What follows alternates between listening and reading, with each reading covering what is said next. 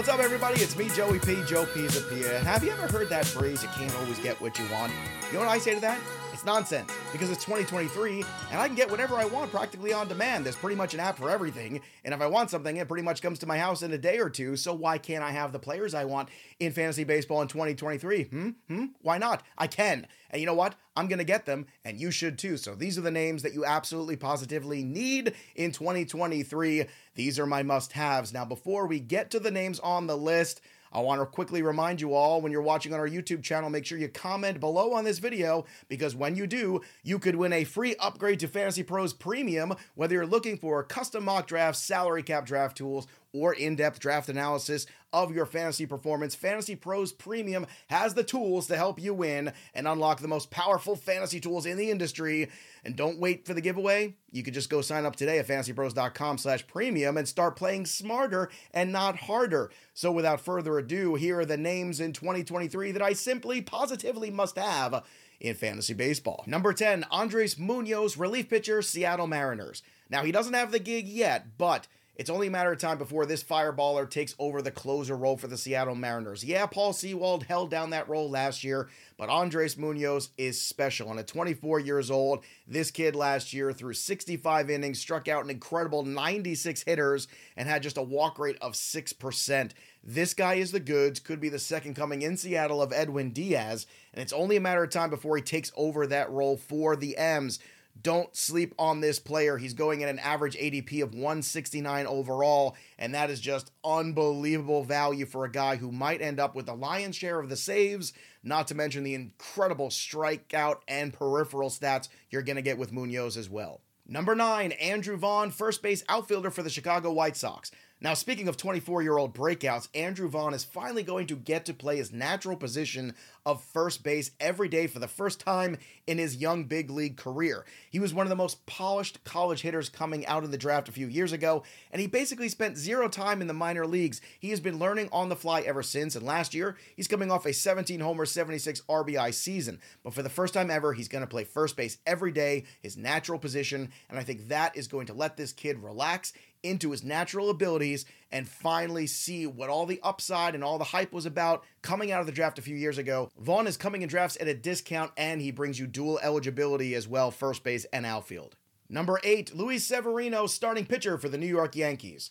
The 29 year old Yankees starter is going outside of the top 30 starting pitchers right now in ADP, and there's not a lot of pitchers that have the upside of Severino, not to mention the fact that he's playing on a good offensive team and a good defensive team, and the path to the win should be pretty good for Severino.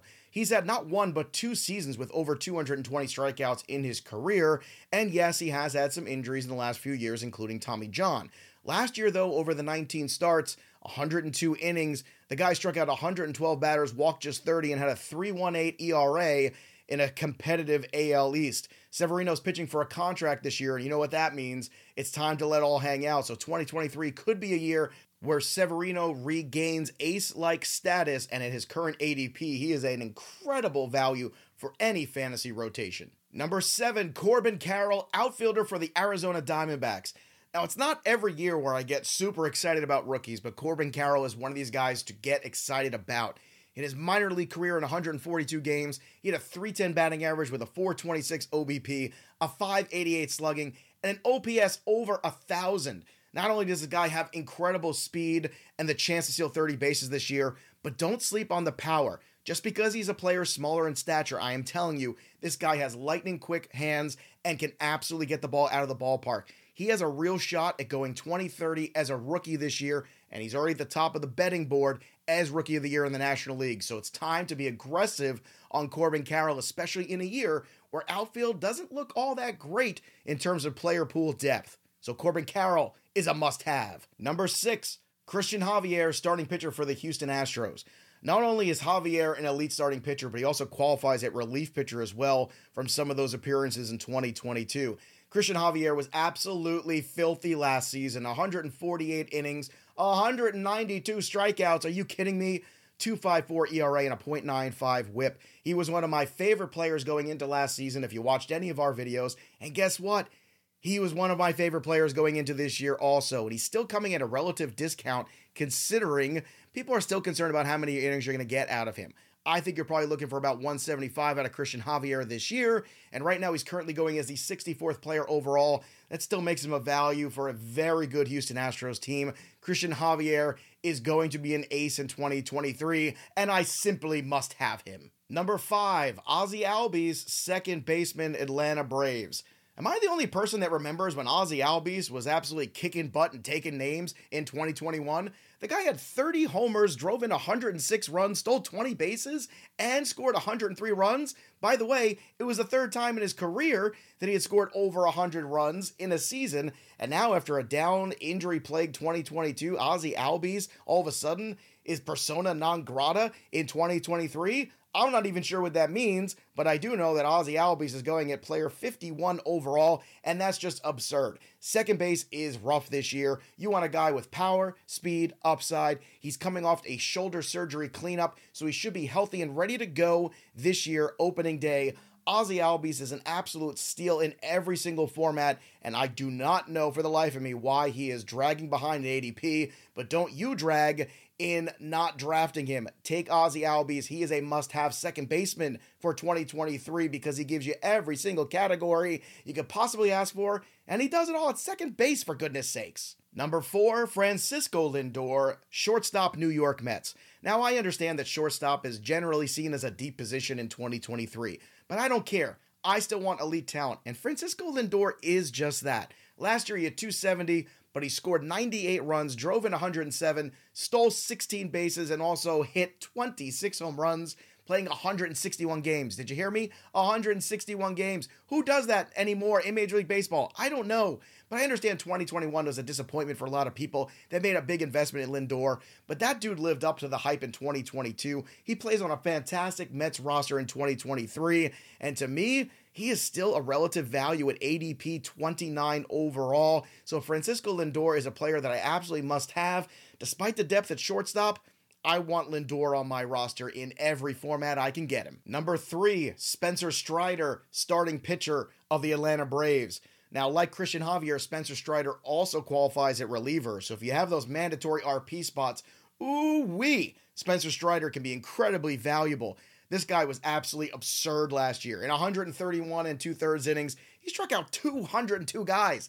Let that sink in. 202 strikeouts in 131 innings. He had 11 wins, just 45 walks, a 2.80 ERA, and a .99 WHIP. I got to tell you, he surprised even me. I thought he'd end up being maybe a high end closer someday, but Spencer Strider proved me wrong. He is a rotation guy all the way, and he's probably in that range of 150 to 160 innings this year with an incredible K percentage of 38.3. Spencer Strider is elite. He's going as the seventh pitcher off the board, and you know what? I'm not afraid. I'm going all in, jumping in with two feet into the pool, and the water is just fine when it comes to Spencer Strider in 2023. Number two, Fernando Tatis Jr., shortstop for the San Diego Padres. I get it. 2022 was a lost year, but it was a year of learning and growth, hopefully, for Fernando Tatis Jr. He has struggled with injuries, he has struggled with maturity issues, but he doesn't struggle when it comes to actually putting the bat on the ball. In 2021, he played 130 games. He had 42 bombs, scored 99 runs, drove in 97, and had 25 steals with a 282 batting average. Now, look, I understand Fernando Tatis comes with some risk, and he's going to miss the first few weeks of the season, filling out the rest of his suspension. But this is a player with top five overall upside. Let me say that again top five overall upside, and he's going an ADP of 20. Once I am in that second round, heck, if I'm even at the turn at 12 in drafts, I am taking Fernando Tatis Jr. because this guy is a league winner, not to mention the fact he is playing an absolutely loaded lineup in San Diego this year. So, Fernando Tatis Jr., this is the last time you're coming at a discount. And guess what? I'm going to have all the shares of Fernando Tatis Jr., and so should you in 2023 because the risk is well worth the reward. And my number one must have player for 2023 is Julio Rodriguez, center fielder for the Seattle Mariners. Now, look, I understand it's big time draft capital, but come on, we're talking about you got to have a first round pick or you got to spend some money in salary cap drafts. So, who are you going to target as the building block foundation of your rosters in 2023? And for me, it's Julio Rodriguez. We have barely scratched the surface of how good this player is. The age is ridiculous. At just 22 years old last year, Julio Rodriguez put on a show 28 homers, 75 ribbies. He had 24 doubles, 25 steals, hit 284 with an 852 OPS in 132 games. Julio Rodriguez has a real chance to go 30 30, maybe even push the envelope to 40 40 in 2023.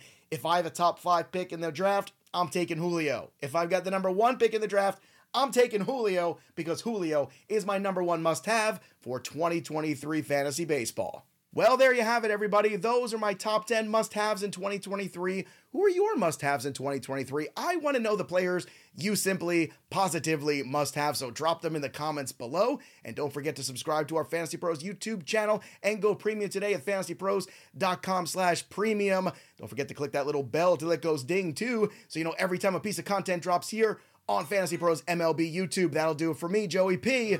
We'll see you next time, kids.